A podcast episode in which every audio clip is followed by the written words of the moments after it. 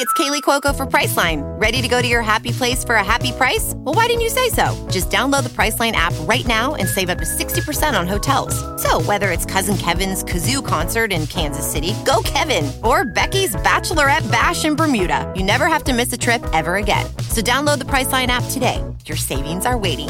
Go to your happy place for a happy price. Go to your happy price, Priceline.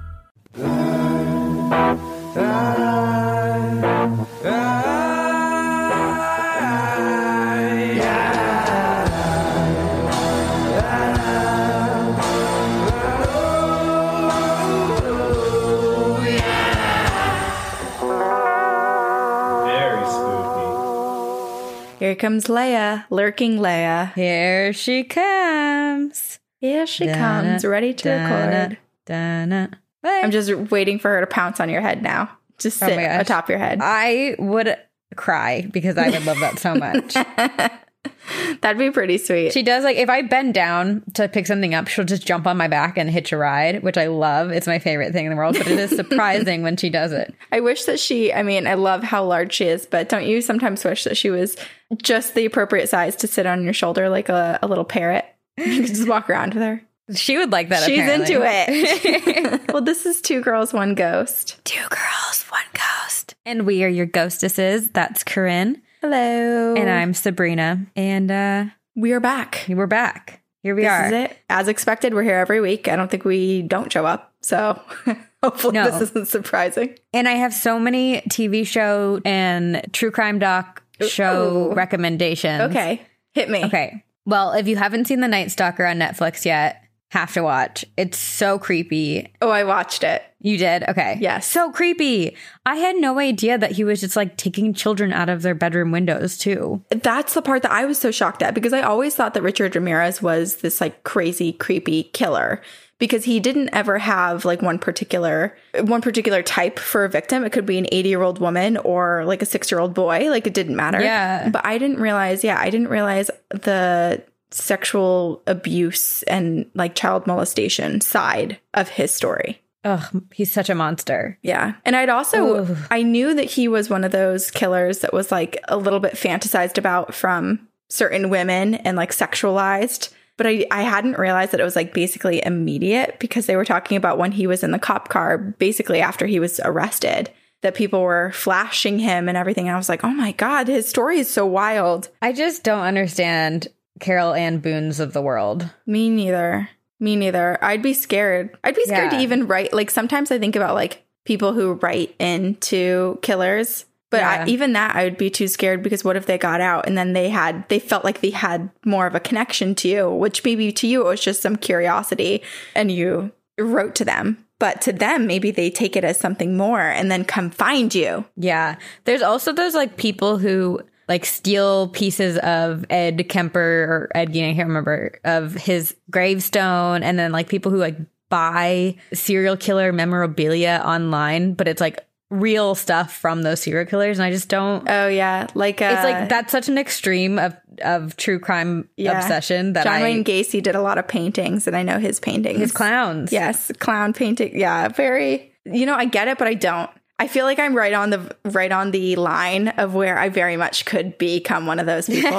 but I, I'm on the other. I'm still seated. Yeah, you're still seated. I'm seated on the correct side for us right now to not be that scared. Yeah. Okay. Well, this conversation actually lends itself very nicely into the next thing I wanted to talk about. There's a movie on HBO Max and it's called The Little Things. yeah, I watched it. Wow. wow! I, I've actually watched everything that you're recommending. We're so in sync right now, but it's it's that kind of story. yes, Creepy. It okay, really and is. then I will say, for the little things, what did you think about it? I really enjoyed it. I was I was so in. Nick Nick was like it's a little slow, but I really loved it.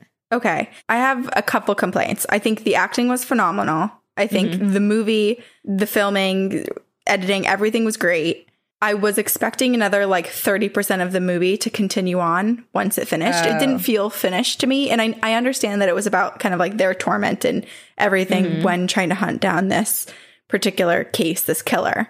But I wanted more. And then there were also some times where I felt like I don't want to like pick on character development, but I felt like what's his name? Malik. Yeah. I didn't have a clear, I didn't really see the path from who he was to start to who he ended up. I felt like it happened really quick. Yeah, I agree with that. He was probably my least favorite part of the movie, but Jared Leto is so good. Jared Leto is amazing. I was also kind of satisfied with the ending, but I also like endings like that. That's just like my thing. Yeah. It, if anyone has seen uh, Nocturnal Animals, Ugh, it don't get me started. Yeah, it's kind of like that in terms of an ending, and it's more about the Just characters and what they go through versus. Yeah. Although Nocturnal Animals is like my favorite movie. So good. I rewatched it recently. I showed my whole family, and yeah, they were like, "What the fuck, Corinne?" Did we watch it together? We went to the movies. Yeah, we we went went to- and saw it in theater. Oh, don't you miss going to the theater? I think I liked it so much because I had you to debrief with. And I feel like we got to like we picked apart all of the themes and like it was that's why we liked the movie so much was because we like Yeah. really dissected it. We But talked I about think it a lot. a normal movie w- goer who's not really looking to like deep dive, that one was really tough to, to digest. It was very and- conceptual. Yeah. yeah, and it, it was also I forgot how graphic it was. Oh my I gosh. was like, I oh my god, I can't believe I didn't get scarred from this the first time. Because we talked about it. What else is on your Talking is great. Okay. My list. Okay. I know I'm really late to this one, but American Murder on Netflix. I haven't seen that, but it's added to my list. so good and it's easy to watch it it's an hour and 20 i think something like that but i it made me so angry just like there were points in the movie where like out, like you know outsiders were saying certain things and i just wanted to scream and then it's kind of obvious from the get-go who did it at least i thought so and i'm sure you will too because you're true crime savvy like i am because we would be great investigators but uh it made me see red Wow. Okay. And it's it's just a movie. It's not like multi. It's not a mini series or docu. it's a true crime doc no it's Okay. just a movie Great.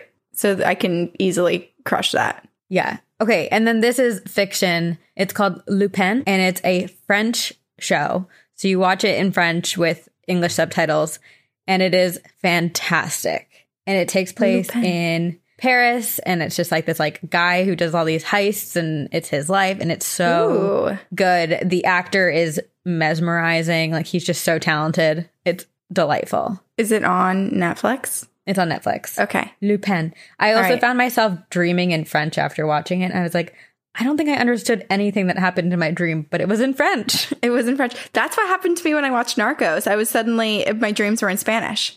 And but I was struggling. It was like everyone else was speaking Spanish and then I was trying to mm-hmm. communicate with people in my dreams and I was like struggling and they were correcting me on my Spanish and I was like, is this actually a dream or is am I in a simulation and I'm truly learning Spanish right now? How cool if you could learn a different language in your dreams. In your dream, yeah, you How basically productive. get all that time back because it's just while you're sleeping.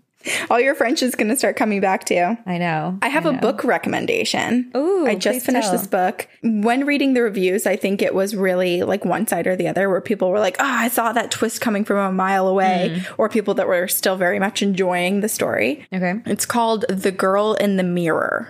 Oh, you just sent this to our little book club group. Yes, I did. So, Okay. not the girl in the window. There's always like there's the girl in the window, the girl in the train. There, there's all of those. It's the girl The girl next door. Yeah. in the mirror.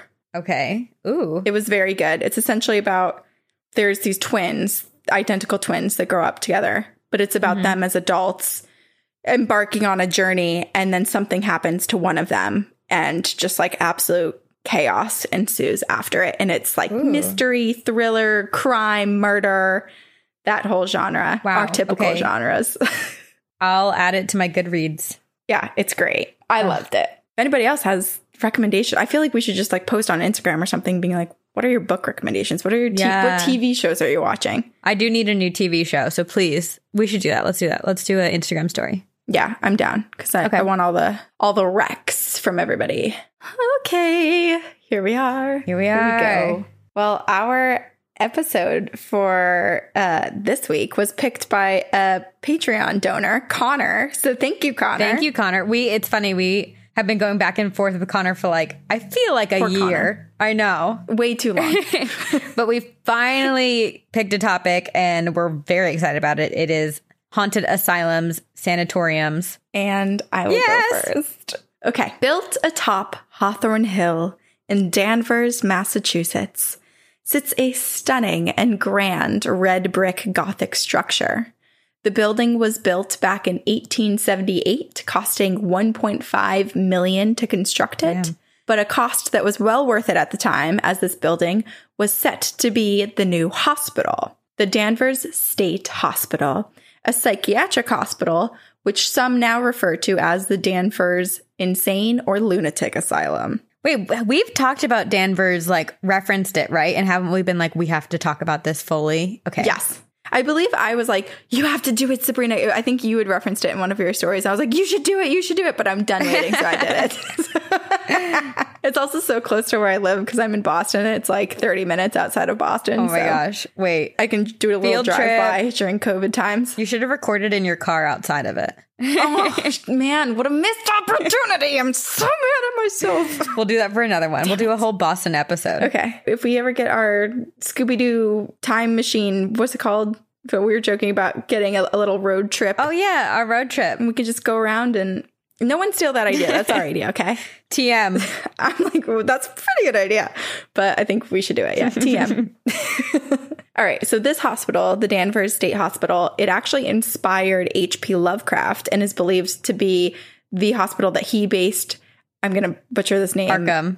Arkham Sanatorium. Mm-hmm. Arkham? I said it right? Okay. Arkham Sanatorium off of in his books, which then inspired DC comic writers to introduce Arkham Asylum, aka Danvers State Hospital, into the Batman storyline. And this is the hospital where Batman's unstable enemies were essentially locked away. But this hospital wasn't intended to make it into the bad guys section of a comic book.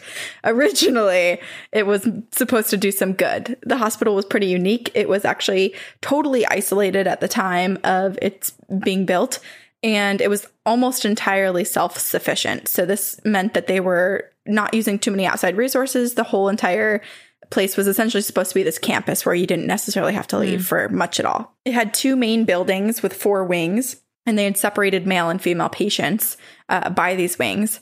And they had a small square tower, actually, multiple small, small square towers that connected housing units. And then Middleton Pond was responsible for supplying the hospital with water. And based off of this layout and all of their resources, they were pretty much fully equipped to house about 500 patients. That's what they had planned for. Danvers State Hospital was to be a hospital that was focused on providing compassionate care to those suffering from mental disabilities and illnesses. So this wasn't something that was at the time a normal thing. I think in the past there were a lot of mistreatment and gross misconduct done in these hospitals, especially with patients like this. But there was this period of reform going, and this hospital was supposed to be this like shiny new result of all of these contributions and, whatnot that so many people had rallied for to have better care and more compassionate care for people who are suffering from mental disabilities or illnesses.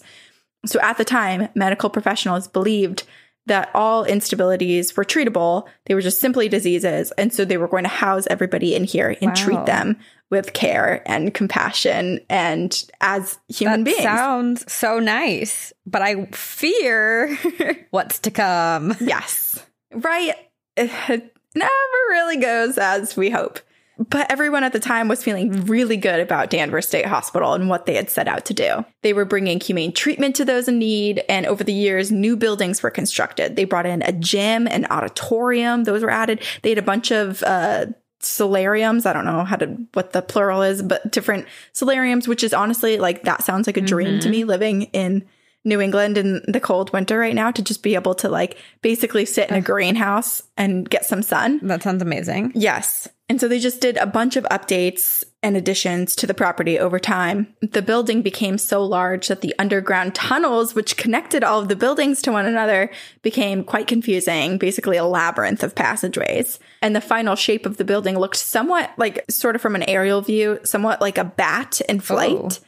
And this was meant to let uh, air and sunlight through the entire building.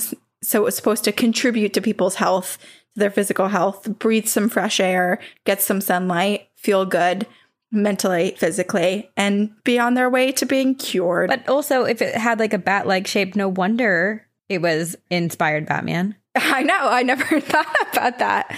And also, Danvers is right next to to Salem, so it's a little spooky Halloween. That's so many meanings in this. But as the building grew, so did the patient number. The building was only equipped to hold 500 mm-hmm. people, but it now held over 2,600 patients. No. Crazy. So patients were squeezed into every corner. Some were held in the basement. They were just largely over capacity, and the staff, they were just so overwhelmed and they were struggling to treat the patients and to keep the patients safe, to keep themselves safe. The overflow just was absolute, like, it was horrible. It led terrible. to chaos. Terrible. And patients were getting really rowdy. Some were violent. There was a- a whole bunch of people in there of varying uh, levels of disabilities or or mental capacities, Yeah. and so it was it, not good for everybody to just basically be left running around Right. freely. And that's kind of what happened. They were largely left alone, isolated, wandering the halls. Some were nude and covered in their own filth. It was disgusting. And though they were not cared for or attended to, if a patient misbehaved, the staff would then place the patient into a straitjacket and just ignore them for days. Oh my gosh. So the patient center compassionate care hospital had taken a horrible turn. In 1939 alone, 12% of the patient population died. 12%. That's around that was around 250 That is people. Horrendous. It was like 230 something. I can't remember the exact number, but Whoa. horrendous. In just absolutely insane. And the hospital, which had an original focus obviously on caring for patients, they were now looking to expand and include other programs. So forget all of these patients. Let's think about our future and what else we can do here. So they brought in a training program for nurses as well as a research laboratory. And so you might be thinking like, oh, well, that's actually great news. Like they're going to get more people, uh-huh. better staff, more training, and have new technologies and like medical discoveries brought into the hospital. Not when you hear research at a mental hospital is a Good call. Red flag. Good call. Yep. You're on it. You're on it. You're on it. Okay. So it was a nice thought, but it's not what happened. Sabrina's on the right, on the right track here. Because in 1942, Walter Freeman had quote unquote perfected the prefrontal hmm. lobotomy. And now there's a whole lot of drama behind this person and the person who created the first lobotomy, which was in Portugal. And that guy is essentially being shot by a patient. And then Freeman himself, he goes too far. He loses his rights to practice. He kills patients. He has a falling out with his working partner that also does lobotomies, et cetera, et cetera. We don't need to go into too much detail there. But if you want to know more, there are quite a few podcasts that cover lobotomies and also NPR on their website. They have a good timeline of events oh. on said website. But what's important here is that Freeman, the guy who started to really practice and bring lobotomies around the mm-hmm. US, he was gaining a lot of notoriety for his surgeries at this time. And he was performing a prefrontal lobotomy on patients where he essentially just used this pick, like an ice pick, and he would jab it through a patient's eye into their brain. Ugh. I'm going to pause for people to skip forward 15 seconds if they're already like, oh my God, what's happening? He would wiggle it around a little bit, just Willy nilly. scraping all the gook willy nilly so that the brain's connections to the prefrontal lobe would be severed or at least severely impaired. And then he would just take it out. He'd stick it in, wiggle, wiggle, wiggle, stick it out through the eyeball. And the frontal lobe, if you don't know, is in the human brain is responsible for things such as problem solving, memory, language, motivation, judgment, impulse control, social and sexual behavior. And so after these treatments, patients were just left like dull. They were passive, they were calm, they weren't really doing much or probably thinking too much. Like they were they were just in almost a vegetative state, just wandering around. It looked like they were on like pumped with drugs. Have you watched Ratched? No. It's the like Nurse Ratched TV show done by Ryan Murphy on Netflix, and they do a lot of this. Oh, that's what's her name is in it. Sarah Paulson. Yes. Mm-hmm. Okay, I've been meaning to watch that one. Every time I see that she's in it, I'm like, oh, I need to watch. It's okay. I, I didn't love it, but the stuff they do about lobotomies and like some of the just like medical practice stuff they talk about from that time is really truly horrific. It's disgusting, and it was honestly not just happening here. It was Yeah. widespread across Europe as well at the time. It mm-hmm. was pretty much everywhere. Yeah. and really horrible. Yeah. So after these treatments, everybody was just kind of like dull. And families of the patients were like, oh my God, success. And nurses and doctors are like, success. We can finally deal with this person now. They're so easy. Bravo, Dr. Freeman. And Danvers Nope. State Hospital, they learn of this procedure and they're like, sign us up. And so they bring the procedure in, resulting in the future reputation of being the birthplace of the lobotomy. So this isn't necessarily true because it was originally created by this doctor in Portugal, then used by mm-hmm. Dr. Freeman largely in the like Washington DC area. But mm-hmm. this title was given to Danvers State Hospital because they were like, yes, let's do it. This is the solution to all of our problems. You get a lobotomy, you get a lobotomy. Everybody gets a lobotomy. Oh my gosh. And so they basically just had this like widespread use of the lobotomy and would like refine the practice and, and just like willy nilly did it everywhere.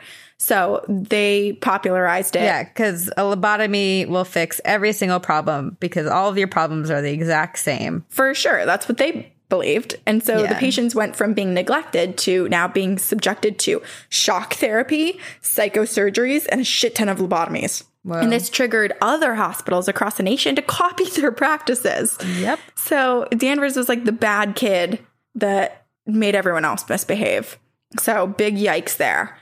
And after the lobotomies, they the patients they weren't allowed to leave. So it's not just like, "Oh, we treated you and you're cured, like you're now released." They were basically kept there, like held captive. And so they were held in this hospital, mindlessly wandering around, staring at walls, not caring about much at all after these surgeries. And I didn't get a total number of deaths, but I did find a report that listed out the deaths for like two or three years in a row. And it showed some 200 people dying in those, like each year.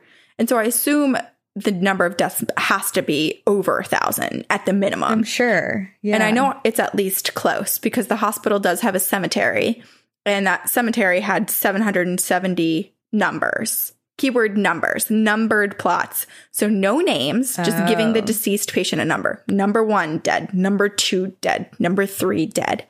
And there were 770 patients who were put in these plots, 770 patients whose bodies were not claimed. So that's where they were buried on the property. But I'm sure there were some bodies that were claimed. And so the actual number of deaths, I assume, has to be greater. Wow. And then eventually, because of budget cuts, the hospital shuts down certain wings. And this happens in the 60s. And then most of the hospital in 1985 shuts down before closing entirely in 1992. And it's left there, it's abandoned, it's rotting away for many years. But then in 2006, it was purchased, and a good amount of the building was demolished, despite it being on the National Historic Landmark registration, whatever. But they had gotten permits to essentially like take down some of the buildings, demolish it, and redo it. The main structure is still standing. And so then they turned it into apartments. And then in 2007, a fire broke out, demolishing a lot of the apartments, ruining it, and some of the utility buildings. And the cause of the fire is still unknown. So, was it paranormal? Was it these spited spirits? Maybe, but we don't know exactly how the fire started. But the fire isn't the only strange No. thing to happen in these new apartment buildings, this new complex, which isn't surprising if we think about the horrible conditions of the hospital and of the patients and the gross treatment and misconduct of done by the medical staff over many decades. But also, one other notable thing to mention is that this property itself was once home to John Hathorne, the judge who presided over the Salem witch trials. Whoa. So back in the day, Danvers, well, present day Danvers is right next to Salem, but back in the day, part of modern day Danvers included Hathorne Hill, where Danvers State Hospital was built, and that was part of Salem Village. And so this judge, his house was on this hill where the hospital was then built a couple centuries later. So we now have witch trials and patient abuse all in one hill. Oh my gosh. Enter in the ghosts. Because Yes, lots of them. this building is haunted. Surprise, surprise. surprise, surprise. People who've entered the building, either when it was a hospital towards the end of its tenure being a hospital, or illegally because there was a ton of trespassing when it was abandoned, or now as new tenants or people just entering this new apartment complex, many people have experienced run ins with spirits that have been left behind. Geraldine Levasseur, she grew up on the grounds when the hospital was still in practice. It was still being ran. Her father was an administrator for the hospital for some time, and they their house was on the property. Um, so they were one of the buildings in this like large, large plot of land that included the hospital. And she said that she encountered many angry and scowling spirits and that these spirits would terrorize her and her siblings when they were little. And she remembers when she was in high school, uh, she would wake up to her bed sheets being like yanked off of her in the middle of the night. And her entire family, they would hear footsteps, they would witness doors opening and closing, the lights in their home would turn on and off. And one of Geraldine's most memorable run ins with the spirit happened when she and her two siblings, her sister and her brother, they were together and they were playing upstairs in the attic of their home. And there appeared an old woman who was very angry and scowling at them. And they were so scared by this woman's appearance that they just froze there in fear. And they were just standing there under this woman's stare oh until my their mom finally called for them and they ran to her. But a lot of people have experiences like this. People report seeing old patients walking aimlessly through the halls with vacant looks, perhaps based off of that description, I would think lobotomy victims Right. and the sounds of patients talking, their cries, their requests for help and attention can be heard throughout the halls. And on stormy days, phantom footsteps will be heard from the top floor. Oh Ooh. And visitors also report the feeling of immense pain and foreboding when they enter the property, which was something experienced by those admitted to Danvers State Hospital. So they're now wearing that same feeling. oh, whoa. And today, the building is operating as Bradlee Danvers. If you are curious, you can look it up. I am. Uh, it's honestly, it's beautiful. It's gorgeous. They're luxury apartments. They have so pretty. all the bells and whistles. So the main structure, the main like Gothic structure still stands. It's just, I think the rest of the buildings that were on the property were torn down and like redone. Um, and then of course the inside of the main structure is redone and is now apartments. But from the outside, it's still, I think, pretty authentic. Uh, but this new apartment complex, they, I was looking, they have a beautiful pool outside. They have a yoga studio, virtual golf, a theater room, juice bar, boxing room, sports court, kids room, arcade gosh. room, etc. And yeah, I looked at the pictures and I was like, okay, had I not known what I know now, I probably absolutely would have wanted to move there. and it's kind of affordable. I'm looking at it. It totally is, especially for this area. Like my my rent without any of the perks is know, the same. So I was like, damn. But yeah, I was like, oh well, now I know the backstory. I can't live there. But then also part of me was like, well, I'm not going to rule it out. Whoa. Okay. So now I'm also looking at pictures on danversstatehospital.org and they have like all these Mm-hmm. old pictures from the interiors of the hospital and they're just like yeah, this- they have like blueprints and stuff on. well there's on just like website. this suitcase full of little like strips with like blood on them It's gross. And if you just Google just off of the website, because I don't think they necessarily put all the, the dirty deets on their website when I was looking. But if you just Google image Danvers State Hospital, you'll see the creepy, creepy pictures of when it was left abandoned and there are like rotting medical chairs and they have that on this website it's they like do. Oh, I did, clearly didn't do a deep enough and dive. oh my gosh this cemetery like that they're just numbered uh huh. I know. whoa this is Yeah, they're reducing all of the people that they essentially tortured for their whole lo- the rest of their lives to a number. to a number this is whoa so spooky and so sad And now everyone splashes around in a pool and drinks margaritas and doesn't know. what if that pool was built over a grave I, well, I looked on I looked on Google Earth and I was trying to find where the cemetery was now that it's been redone and I didn't see anything. Doesn't mean it's not there. I just didn't see it. Interesting. I was zooming in on any like open green spaces looking for some little markers. But the pool's like definitely built where like old buildings used to be. So Mm-hmm. there's some probably some dark stuff reaching its hands out from under the water. And it makes me so curious because this seems like such a big construction project to convert this and demolish all of these other external buildings. I'm curious if the construction company working ever had anything odd happen because it sounds like anyone who lived there definitely did. We should this is a good call or plea to all of our listeners. If you or any of your family members like work on construction sites and have stories about hauntings on those sites, please email them to us because we should do a whole encounters on it. Oh my god, absolutely. I love that. And also too because like sometimes it's going to be a new build and every people who don't know too much about hauntings might be like, well, I built my house, so it can't be haunted. But But it can. no, the workers, it hasn't even been built yet and it's already haunted. Oh my gosh. Wow. Ooh. Horrible, horrible situation. I'm honestly So shocked sad. there's not more like darkness when it comes to the spirits there. People say that they don't ever feel like there's going to be harm done to them by the spirits that they encounter, but Mm-hmm. it's still just really, it's really sad. It's just awful. And because your story is very, very similar to what I, I'm going to talk about in just a few moments. But like, it's just awful that it's nothing new, you know, that we can Yeah. find multiple places, many, not even just multiple, it's like hundreds of places just in the US that all had similar circumstances like this. And just like, yeah.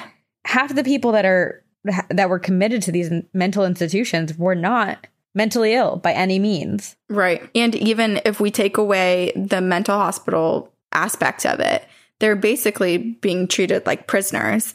And Yeah. the prisoners, like, we've been to the Liberty Hotel that used to be like the Charleston Street Jail or whatever here in Boston. Right. And they closed down from their horrible treatment of inmates. And so it's like now you're taking people who have mental illnesses or something else medically or or are mm-hmm. just dropped off by parents or family that doesn't want to deal with them Yep. and is essentially held prisoner and treated as people treat hardened criminals and even that's not right to do. So it's just yeah, I feel like any institution I know that it's still definitely happening today, but when we look back at some of these historical places, even if they closed in like the 1990s, which is not long ago, not at all. it's crazy. It's crazy how much everyone was just. Do you watch The Crown? No, I started it, but I'm only like two episodes in and didn't get super into it. So oh, It's so good. Once you once you get into it and like realize it's not going to get it's it's always going to be slow. It's great. In the most recent season, they talk about how I can't I can't remember who specifically, but like they like claimed that three people like three people in like not directly related to the royal family, but like cousins of were had died, but they were all just like put into a mental institution. what? Yeah. And this is because the crown is it's like pretty much factual, right? It's a It's a- yeah, it's decent representation mm-hmm. of what actually happened within the royal family. Yeah. Okay, now I'm gonna rewatch it. I'm here for the drama. I want to know the secrets. There's a lot of drama. And then Princess Diana comes in on in the most recent season. I almost started with the most recent season. I was like, what if I just watch her season? I mean, technically you could. Okay, maybe I'll do that, and then once I'm hooked, I'll go back and watch the earlier seasons. Yeah. It's a good plan. Okay. Alrighty, let's hear what you picked. So mine is a very similar to yours, just in terms of, you know, how terrible everyone was treated. Mhm. And it is called the New York City Lunatic Asylum or the Octagon or Blackwell Island Asylum. It kind of has many names and it's changed over the years. But whatever you want to call it, the conditions within this asylum were horrific and foul and just unlivable. Bread molding, black and dirty, boiled water passed off as soup, soiled sheets, cold Ugh. baths. Patients were forced to go to bed still wet from their cold baths without so much as a blanket to cover their toes. Oh my gosh. And those were the best parts of life and inpatient treatment at the asylum. Many of the patients are poor, they were from immigrant families, and had no one who could provide for them on the outside.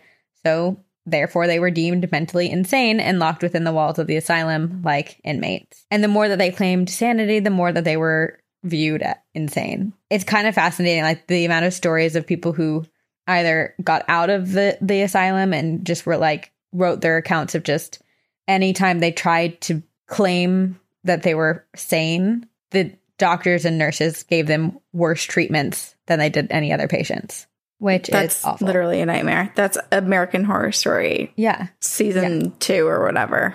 It's Asylum. it's Shutter Island too. It's just like yeah.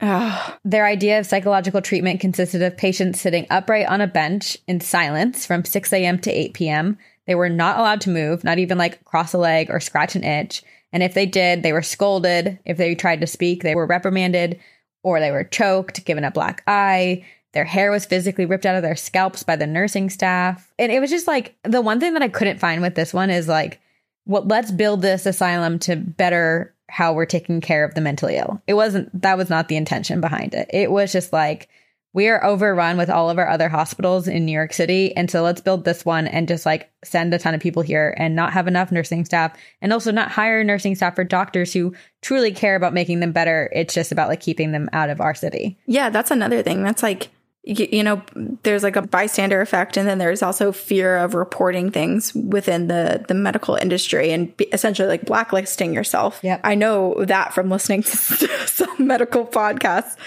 like Doctor Death. Yeah. But I'm still like, how do they find this large group of people who are supposed to pledge to make people's lives better and to care for their patients and to save their lives? How do they find a group of people that have the the job expertise and the licensing to do so, but feel the complete opposite and are just like willing to torture people? Yeah, I have no idea. And I also want to say that it's probably not every single doctor and every single nurse that was just evil and awful, you know, going along the lines of lobotomies and shock, electric shock therapy, and these just very, what we think of as archaic now, those were just what the, they thought was right and what they should be doing. So I feel like they were just following orders and doing what they were supposed to be doing or told to do. Yeah. I mean, even if we look at death sentences and the what's used Yeah. to kill people on, on death row, even that is like largely up for debate. Yes. whether it's a humane practice and that sounds like it kind of isn't because not it's not quick and painless like it's supposed to be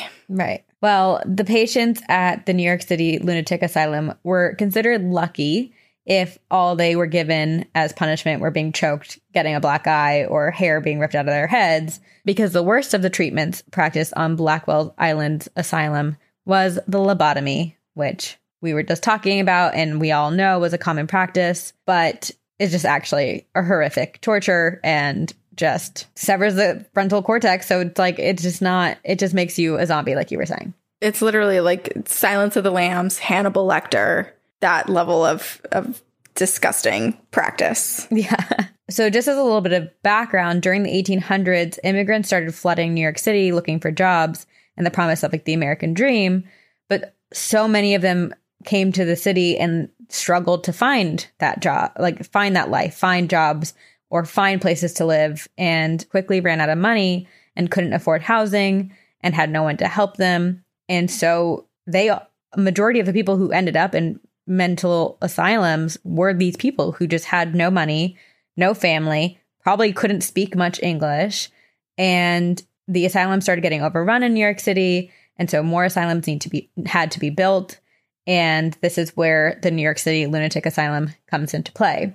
So it was built by an influential architect, Alexander Jackson Davis, and opened in 1841 on New York's Blackwell Island, which is also now known as Roosevelt Island. It's like in the middle of the boroughs. And the main building, which housed offices and physician apartments called the Octagon, actually inspired, and this is so funny because it's very similar to yours too, inspired the architecture and the look for Gotham's Arkham Asylum. wow So whoever was writing Batman comics was looking at clearly many- they were in the north they were in the northeast and they were We're very bopping around. interested in mental asylums, I guess. yeah Um, if you know anything about Roosevelt Island, which I didn't know very much, but I found out that it's famously haunted and filled with many bizarre mysteries. There's like an old smallpox hospital on the island. There's a creepy lighthouse, which I will get to.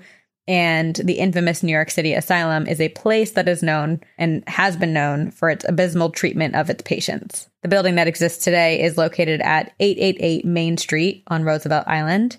It was built upon 15 acres of land and built to hold 278 patients. But by 1870, they were nearly 1,700 patients. oh my gosh So, very similar to yours again, overcrowding. People were sleeping on the floors. which it just seems like shouldn't you just say no like i've never understood that especially with college universities where they like force a triple or like force extra people in dorms like don't admit people if you don't have room But these people don't have.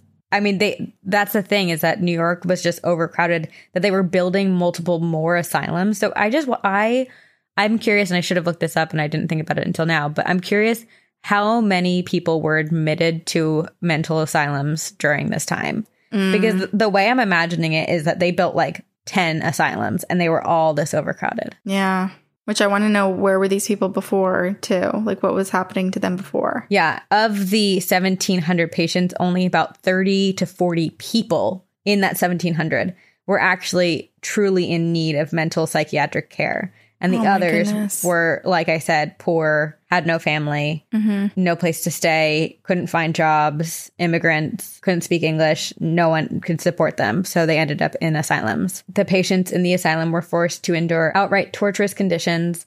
They were mistreated. They were not given enough food. They had very little sleeping accommodations. They were given electroshock therapy or worse, lobotomies. In the 1840s, Charles Dickens visited the hospital. And there's a website for the current place that's called the Octagon right now. And on the website, it's like very selectively quoting Charles Dickens because it's like, oh, Charles Dickens visited our place and said, it's remarkable, spacious, and elegant. But what they left out on their website is that he also went on to say that after touring the rest of the asylum, he realized the building was extremely unsanitary and disorderly, stating that everything had a lounging, listless, madhouse air, and it was all very painful. Oh my god. He expressed his feelings of such deep disgust and measureless contempt for the building. But uh but that's not important, right? Just that he said remarkable, spacious, and, and elegant is what we what needs to be quoted. One of the more famous stories to come from New York City's lunatic asylum is that of John McCarthy. And McCarthy was a patient at the asylum who was plagued by a fear that at any moment the British troops were going to come and attack Roosevelt Island and Roosevelt Island specifically. And so at this point, the Revolutionary War was like over 100 years ago. It's now 1872. There's no real present fear of this on a global scale. But McCarthy was so consumed by it. He truly believed that there was going to be an attack and that he was going to die. So he planned an escape. But his escape was not to get away from Blackwell Island, it was to escape and build a wall along the whole perimeter of the island to protect it from a potential attack. And so, sure enough, McCarthy did it. He escaped in 1872 and began building a wall on the north end of the island. He created a fortress like wall from the River Clay and, like, made some efforts, like some forward momentum here, and was building a wall. And then also started building a lighthouse, like all by himself. Wow. And eventually he was, you know, caught and brought back to the asylum, but parts of his work still survives. And there's a rock kind of near the part of the wall that does remain. And there's a description that he had like carved into the rock. And it reads, This is the work done by John McCarthy, who built the lighthouse from the bottom to the top. All ye who do pass may pray for his soul when he dies. And there's actually a lighthouse on Roosevelt Island in this like exact location where he was building his.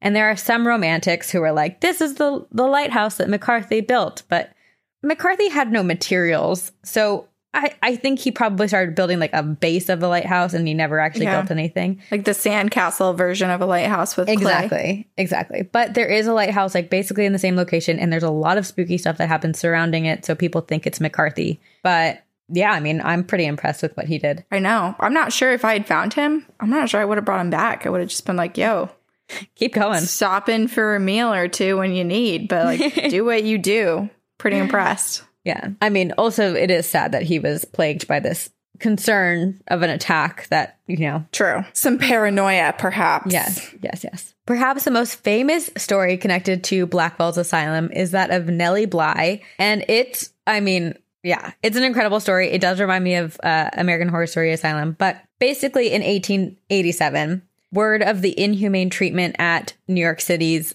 lunatic asylum spread, and a journalist by the name of Nellie Bly wanted to do something about it. And unfortunately, her first attempt was to get entry into the hospital and, like, you know, try to investigate on her own and see the conditions for herself. But her and her employers were denied entry because clearly the hospital didn't want journalists in there. Mm-hmm. Wonder why. And so Nellie decided to go undercover, to go into the belly of the beast and get to the bottom of the corruption. And how did she do that? She feigned a mental illness to get admitted into the hospital. So she basically like stirred up a whole commotion on a street, or I don't know the specifics, but she was admitted to Bellevue Hospital where her, the doctors like interrogated her and like left her in her room, and she she ended up like causing agitation and chaos within like the waiting room that she was in and like other patients like were starting to yell and saying like get her out of this room get her out of the room.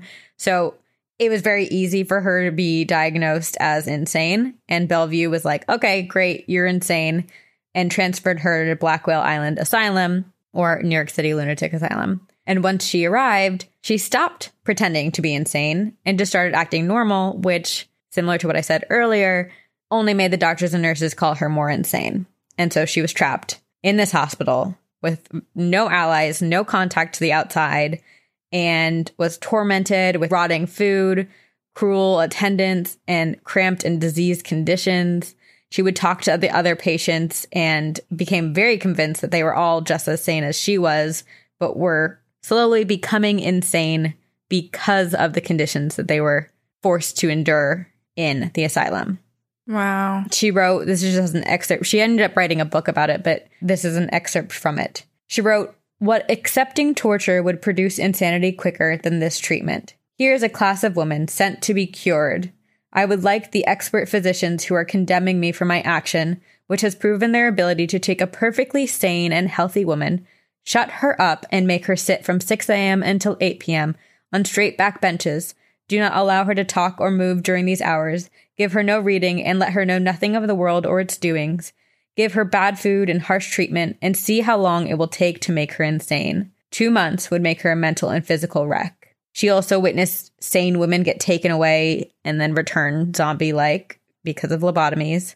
Mm. And it was just like women who truly had, from her perspective, nothing wrong with them. And she was held in the asylum for 10 days before she was finally released with the help of her editors. And once she got on the outside, she outed the hospital and its conditions in a book called 10 Days in a Madhouse. And it spurred an investigation into the asylum. But the asylum had apparently gotten the heads up and tried to remedy their conditions for a brief period of time. And so instead of like the rotting bread and food that they had, they end up like replacing it with like clean white bread and all this stuff. And instead of facing any consequences, the asylum was granted a $1 million budget increase. And they were basically like, oh, we investigated and you're doing the best that you can, but you need more money in order to like help all these people. That can be a good thing, right? Because then they got money and you would think that it would be good funds to help remedy the violence and ill treatment of the patients. But um it didn't. Patients were still forced to sleep on the floor. The food very quickly went back to that rotting black, gross food. The treatments did not change. So finally, in 1894, the state took control of the New York City asylum and basically was like, "We're taking control, but we're shutting the the chain of it on Blackwell's Island within five years." So finally, in February of 1901, the final patients of the asylum were transferred to other New York City hospitals, officially bringing an end to the asylum on Blackwell Island. But unfortunately, it doesn't mean that those patients were moved to better conditions. And it's just horrible and sad. And there was no positivity or nothing positive really in the end of this. The asylum was left to decay, and eventually, most of it was destroyed by a fire. The only building that remained was the Octagon, which is the building that inspired Arkham Asylum and, it, and its construction. And it previously served as the lobby and entrance to the asylum and that building was deemed a landmark, but the building was left abandoned from 1955 until 2000 when very similar to Danvers, a private company bought the land and decided to renovate mm-hmm. and expand upon the Octagon and turn it into a luxury apartment building. People just want that money. I know. So several one bedroom, two bedroom and studio units have been developed within the walls of the former asylum. And for the low monthly cost of 2500 a month for a studio, you too can live in the building that once housed an ill and poorly treated the sick and suffering. I think there's like 500 people who live or who can live in the Octagon. It has newly renovated amenities like a dual fitness center, a resort style pool, kids' playrooms, an entertainment center, and a 24 7 shuttle at your convenience. And a bonus amenity that comes for free are the ghosts. No extra charge. Free of charge. Free of charge. Oh, wow. Okay. I I'll be honest, I did not know that this was even I just had to look it up because I was like how do you live on an island in New York? But I didn't realize that there was this like little sliver of an island next yeah. to Manhattan. Isn't it cool? The tiniest little thing. It's very it's cool. So tiny. I want to live there. What does it look like? Have you been? Uh, to Roosevelt Island? I, not no. I've seen it from Manhattan, but I've never been on the island itself. It feels like a cool little community. It's pretty quiet. There were like a few people who wrote not about their haunting experiences at the Octagon while living there, but more just that like we ended up moving because there's not much to do. Yeah, and you're you have to you're reliant on public transportation to get anywhere. Yeah. To do anything. but maybe a little sanctuary. Maybe. But residents there have claimed to hear strange sounds. Lights will turn on and off. There are strange things that will like pass in peripheral vision. Some people have claimed that their pets refuse to go into certain areas because they're scared. I don't know, trust your pets. And there's so many strange things that have happened surrounding in and about the octagon that people have become suspicious. And the first thing that happened was the very first day that the octagon opened for apartment renting, the Roosevelt Island tram to Manhattan broke down for the entire day.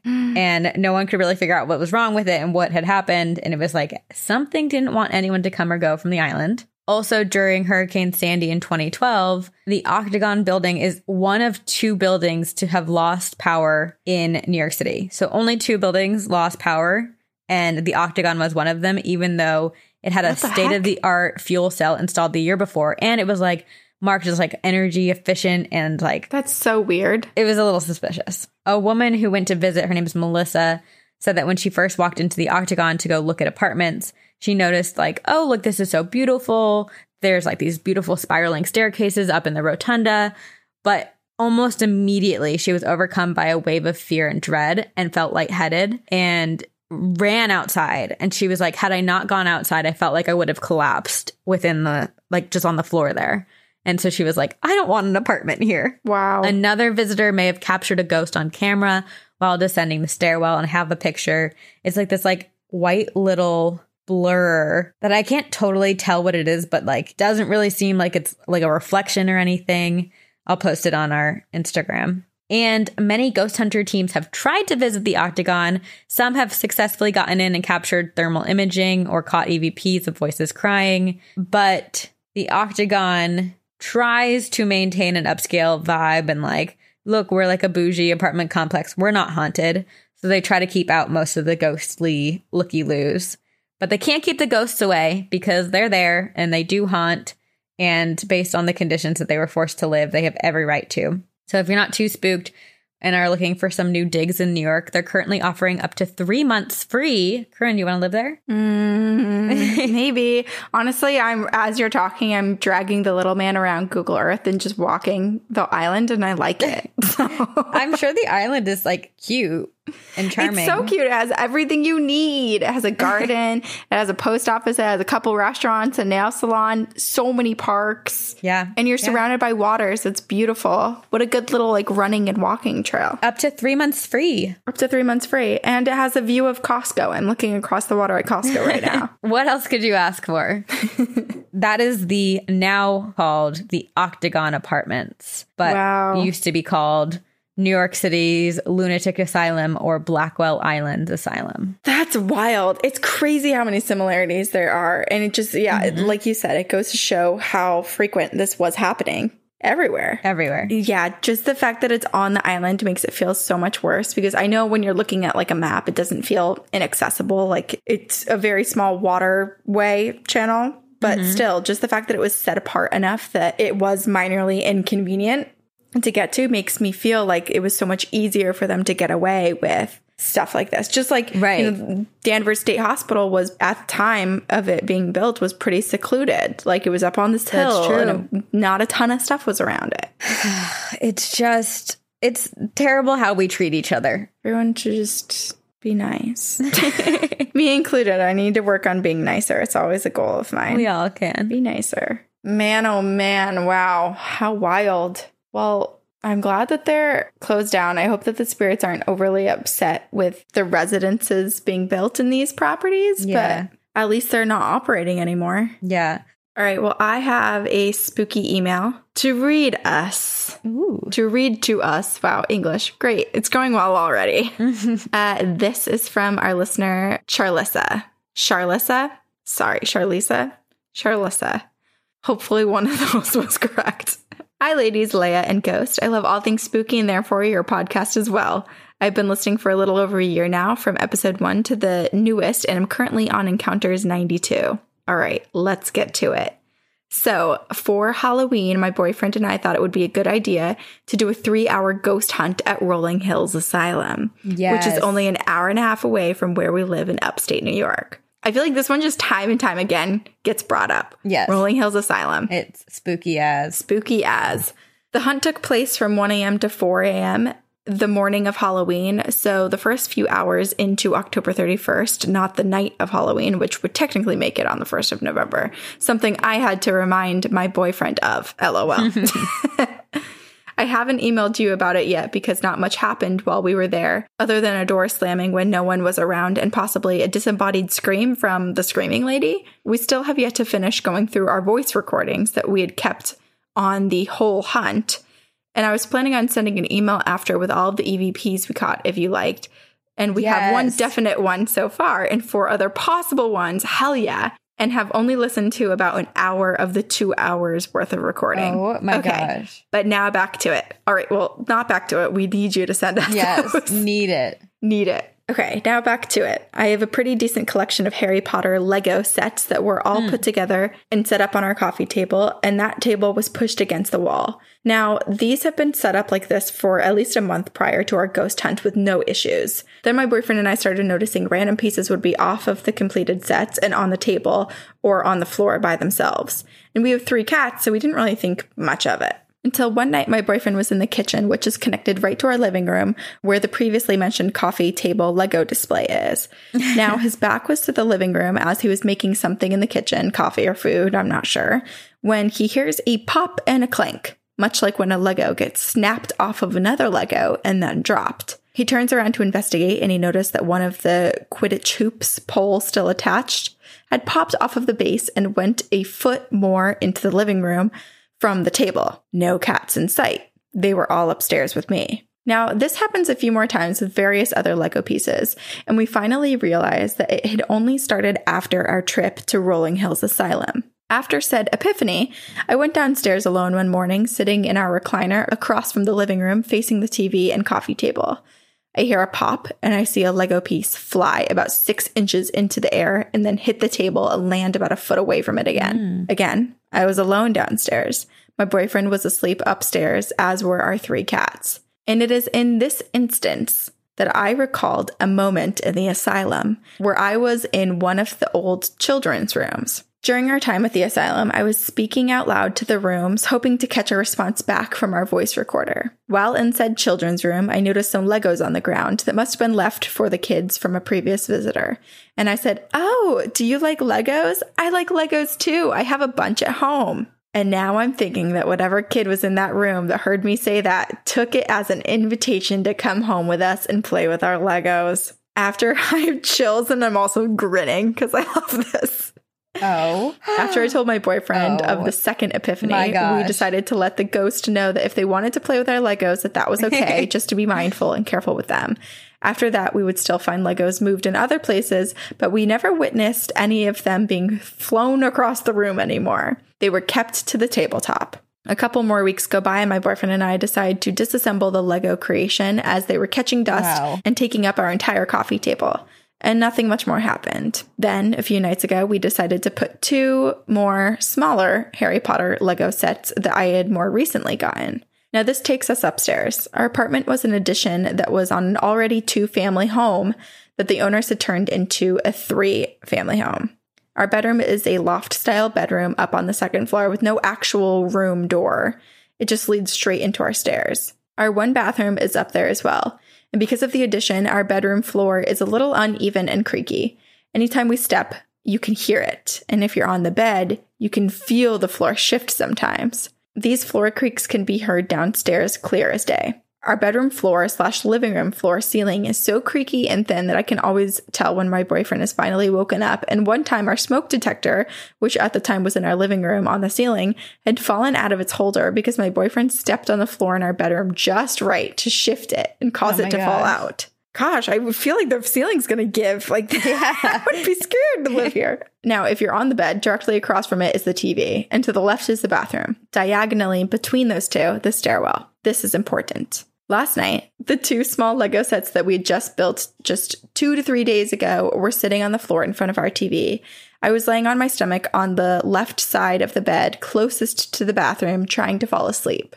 Now, I'm not fully asleep yet. I'm tired enough where everything's kind of groggy, but awake enough that I can hear everything clear as day still. So I hear my boyfriend go downstairs, probably to make coffee. He's addicted. Mm-hmm. Anyways, I'm hearing him moving around downstairs, and one of our cats is meowing at him from down there as well. Then I hear slash feel someone walking by me from the bathroom towards the TV. I turn over to check for the other two cats, and they are both sleeping next to me on the right side of the bed. As I had started to turn towards the TV to check, I hear the footsteps again, this time heading back to the bathroom. And that's when I realize it's louder and heavier than our cats, but not as loud as my boyfriend. It almost seems as if it's a child, maybe around the age of seven. No more than four feet tall or 90 pounds. Quick little footsteps, like when kids try to be sneaky. I'm still half asleep, so I'm not thinking much of it, and I close my eyes again. Then I feel the footsteps run back towards the TV slash Lego sets. A short while later, I hear my boyfriend coming back upstairs, our third cat coming back up with him. Then comes the little running footsteps back towards the bathroom and away from the Legos. My last groggy thought before I finally fully fell asleep was Ghost Kid was sneaking a plan with the Legos. I uh-huh. need to email the girls about this. Oh my gosh. Now, that was just last night, and I haven't told my boyfriend about this because if it really happened, he would have heard it downstairs as well. And now that I'm thinking about it, I didn't hear the walking, I felt the walking, which is odd because our floors always creak. And if the motion was enough for me to feel it, then I definitely should have heard it. If I tell him, he'll probably just chalk it up to sleep paralysis, which he thinks is 100% scientific and not at all paranormal. Although I've actually experienced it unlike him and have doubts about it not being paranormal whatsoever. Plus, I was laying on my stomach and I've never had sleep paralysis, and I've never heard of sleep paralysis where the person wasn't laying on their back. Not to mention, the one time that I've experienced sleep paralysis, it left me with a feeling akin to night terrors, accompanied with the sight of a seven foot tall shadow man. Think of aliens and signs, but completely black shadow. What I experienced last night left me with the thought of a cute little ghost kid just wanting to check out some Legos. Hmm. Stay spooky, Charlissa. wow. Oh, wait, she said take the first half of Charlotte, so Char, and the second half of Alyssa and mash them together. Charlissa. Charlissa. Okay, got it. I wonder how long the kid's gonna stay.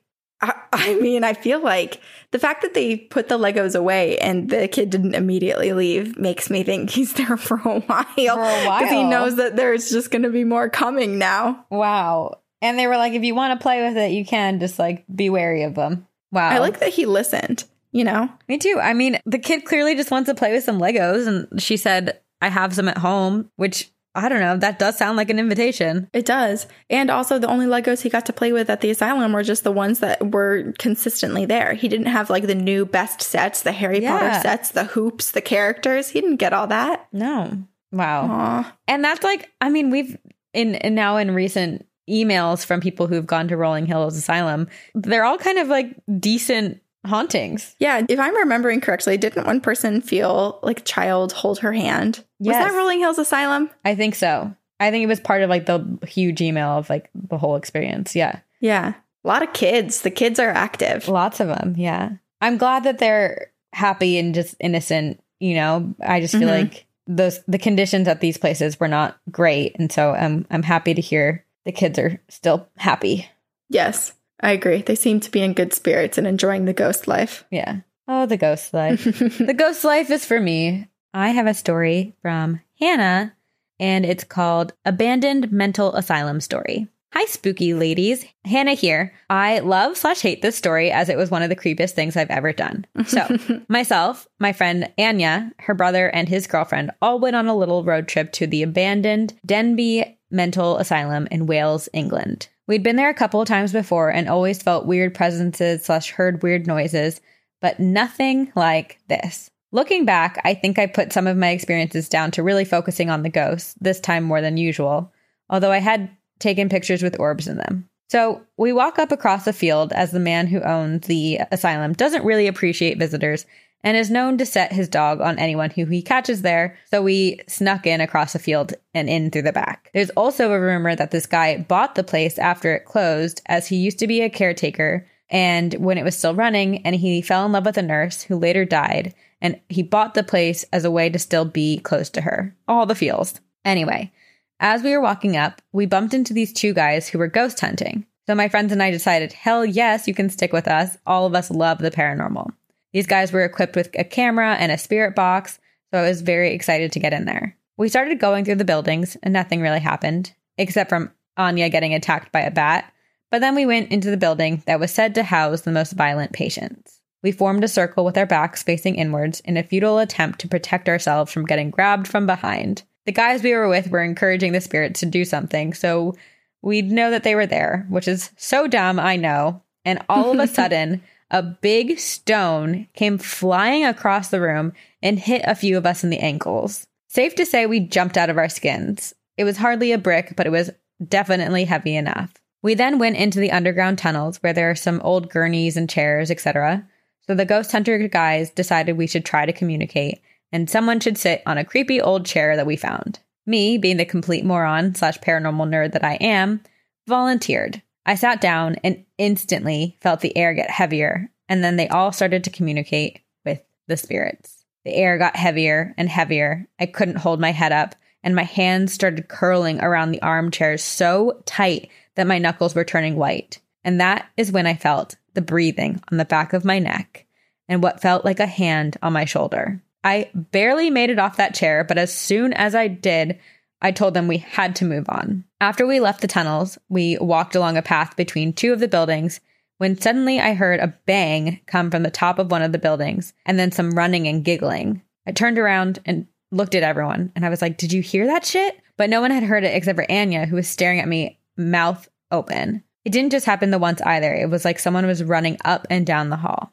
Finally, we get into another building and into a room where there was a big wooden door and a balcony high up on the wall with no way to get to it because quite a few of the floors had fallen in. And that's when we got the spirit box out. And this is the conversation we had. Is anyone there? Yes. Are you a doctor? No. Are you a patient? Yes. Do you mean us harm? Yes. Can you make a sound so we know where you are? Two heavy knocks on the big wooden door. Can you tell us the name of someone in our group? Annie. And Annie is Anya's nickname. So our hearts dropped. At this point, we decided to just communicate through the door. Two knocks for yes, one for no. Do you mean us any harm? Knock, knock means yes. Do you want us to leave? Knock, knock. Even louder this time. Knowing how to take a hint, we turned out the door and left, closing our eyes and imagining a white light, which is apparently a way to make sure nothing follows you home. And luckily, nothing did. I'm sure there's more, but at the minute, this is all I can remember, and I'll email if I remember anything else.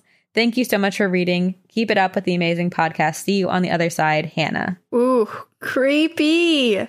There's always something so creepy when they name, when the, the spirit or the entity names someone from your group. Yeah. Cause like it's either listening to you because it's heard you say the name out loud, or you haven't said it out loud and it just knows. It just knows. And if it knows you and is vocally like being quite upfront about its intent to cause you harm, do what Hannah and the group did and Yeah. freaking run, leave, Run. get out of there. Don't ask more questions. Because it's one of those things where if this was a movie or a TV show like Ghost Adventures, that would be like the beginning of the episode. And then you'd have still an hour more to go. An hour more. Yeah, 100%. And you're just like, the whole time you're like, no, why are you doing Get this? out. Yeah. And you're losing the trust of the spirits too. Like the next people that go in are probably going to be like, have an even worse experience because Yeah. you just didn't trust the spirits when they said leave. It's just better to run. but Hannah and her group did. just run. Run away. Just run. Always better to run away. I wonder what exactly this was because the person said, the spirit said that they were, they'd previously been a patient. Right. But they meant to cause harm and wanted them to leave. So I wonder if it was like a scare tactic just to like have them leave, or if this was. I always go back. I always refer back to the Bell Witch Cave in mm-hmm. Tennessee, where like this woman who was kind of like a wretched neighbor, like part of her in her death had broken off and created this whole new entity that was bad, Right. even though she wasn't necessarily a bad person. Yeah, I mean, you, it's hard to tell, right? Because if they were really poorly treated in their time there, then I don't blame them for wanting to hurt whoever comes in because it's like they don't trust anyone. Mm-hmm. I don't know. I've never heard of this mental asylum, so we'll have to look it up and do another episode about this. I know we need to leave the US and, and head to international asylums. The whales. To Wales. Ugh, I want to go to Wales. I just wanted to travel anywhere. I know, really, anywhere would be great. Come on. Anywhere. pandemic. Yeah. Well, maybe in another year or so. Just Maybe. hoping they extend my flight credit from all my canceled flights so I don't lose my money there. You'll be hearing oh. from me, airlines. Well, this was great. This was fun. It was, as it always is. And we encourage you, please, to send us your experiences, your emails at two girls, one ghost podcast at gmail.com. And don't forget, if you know any contractors, any laborers who've been in haunted places, either being constructed or just like working on, on homes or places that they've discovered to be haunted, we want to hear about it. Yeah, we do. Uh, and there are so many ways to support our podcast. You can rate and review us on iTunes, please, and thank you because that makes me really happy.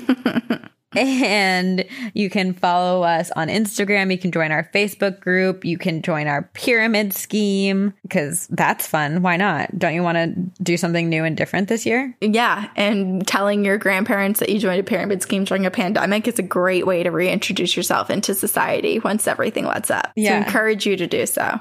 It's a great icebreaker with anyone. Have you forgotten how lie. to have you forgotten how to make friends or talk to strangers? Well, just tell them you joined a pyramid scheme and you're welcome. And then when you tell them the name, they're going to be even, they're going to have more questions. You're going to make so many friends. Uh, you can also, I forget where we even left off, but we have social media. If Sabrina didn't say that, I did. You did? Okay. Then, uh, and we will see you on the other side.